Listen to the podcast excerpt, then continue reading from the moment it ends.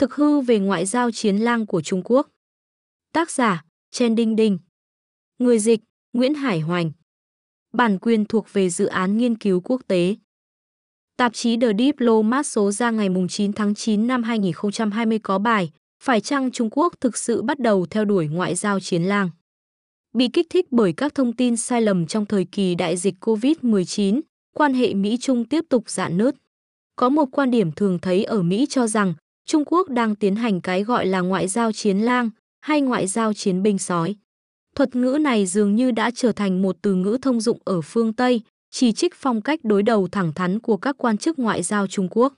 Tại phương Tây đang dần hình thành sự đồng thuận cho rằng, trên chính trường quốc tế, Trung Quốc đang chuyển từ thái độ mềm mỏng sang cứng rắn. Tuy nhiên, trước sự thịnh hành của thuyết ngoại giao chiến lang, chúng ta nên suy ngẫm xem cách nói này có đúng không.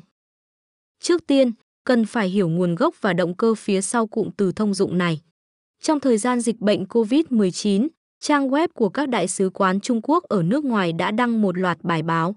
Trong đó một số bài đã so sánh thành công của Bắc Kinh trong việc ngăn chặn dịch bệnh với sự bất lực trong đối phó với dịch bệnh của các nước phương Tây. Trong khi khoảng cách về hiệu quả chống dịch ngày càng rõ ràng là Trung Quốc thành công hơn, thì ngược lại, thành tích của Trung Quốc vẫn chưa được khẳng định đầy đủ, có lúc còn bị bôi xấu. Do đó, không có gì đáng ngạc nhiên khi các nhà ngoại giao Trung Quốc đưa ra những tuyên bố diều hâu và thẳng thắn. Ngược lại, họ nhanh chóng gây ra đợt phản công từ các quốc gia bất lực trong việc chống dịch bệnh, với đại diện là Mỹ, và họ bị chụp mũ là ngoại giao chiến lang.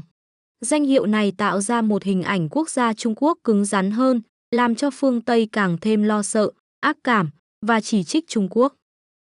Trên thực tế, đằng sau những hành động cứng rắn của liên minh do Mỹ đứng đầu là nỗi lo ngại nghiêm trọng về khả năng điều chỉnh hệ thống chiến lược của Trung Quốc được phản ánh trong mô thức ngoại giao.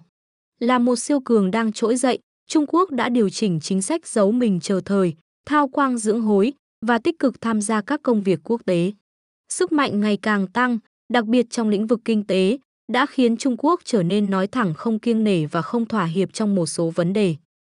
Mặc dù đang tiến hành rút lui chiến lược dưới sự chỉ dẫn của phương châm nước Mỹ trên hết, nhưng Mỹ vẫn không dung thứ tham vọng toàn cầu và xu hướng đa cực không cân bằng của Trung Quốc.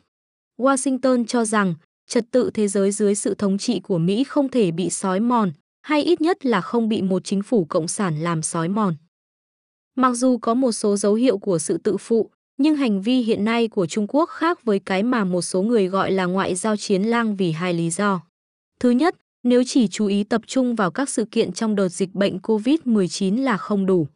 Các hành vi đó phải được xem xét trong bối cảnh căng thẳng tổng thể giữa Mỹ với Trung Quốc. Dịch bệnh này có tác dụng như chất xúc tác, làm tăng tốc sự bêu xấu hình ảnh quốc gia của Trung Quốc tại Mỹ. Các chính trị gia diều hâu của Mỹ đã gieo rắc những thông tin bịa đặt, bóp méo sự thật. Hành động ngoại giao của Trung Quốc là sự phản kích trong những trường hợp đặc biệt và là sự đáp trả tích cực trước sức ép cao của Nhà Trắng. Ngoài ra, đường lối ngoại giao cứng rắn của Trung Quốc cũng có những toan tính kiềm chế và hướng dẫn chủ nghĩa dân tộc trong nước. Nhưng nhìn tổng thể, từ ngoại giao khẩu trang đến viện trợ kinh tế, Trung Quốc chủ yếu vẫn dựa trên lý trí và kiềm chế, cố gắng tạo dựng mình thành một cường quốc toàn cầu có trách nhiệm. Thứ hai, phát ngôn trên mạng xã hội của các nhà ngoại giao chuyên nghiệp là hành vi cá nhân.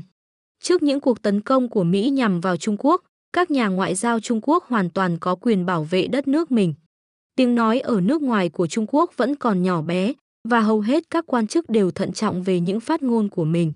Đánh giá lập trường của một quốc gia chỉ dựa trên một hoặc hai kênh là hẹp hòi. Gác lại việc tranh luận đúng hay sai sang một bên, sự đáp trả cứng rắn này của Trung Quốc phản ánh cuộc xung đột Mỹ-Trung hiện nay. Cuộc đấu tranh giữa các cường quốc sẽ không giúp giải quyết vấn đề. Hiện nay, hợp tác nghiên cứu làm vaccine và kiểm soát dịch bệnh mới là ưu tiên hàng đầu của tất cả các nước.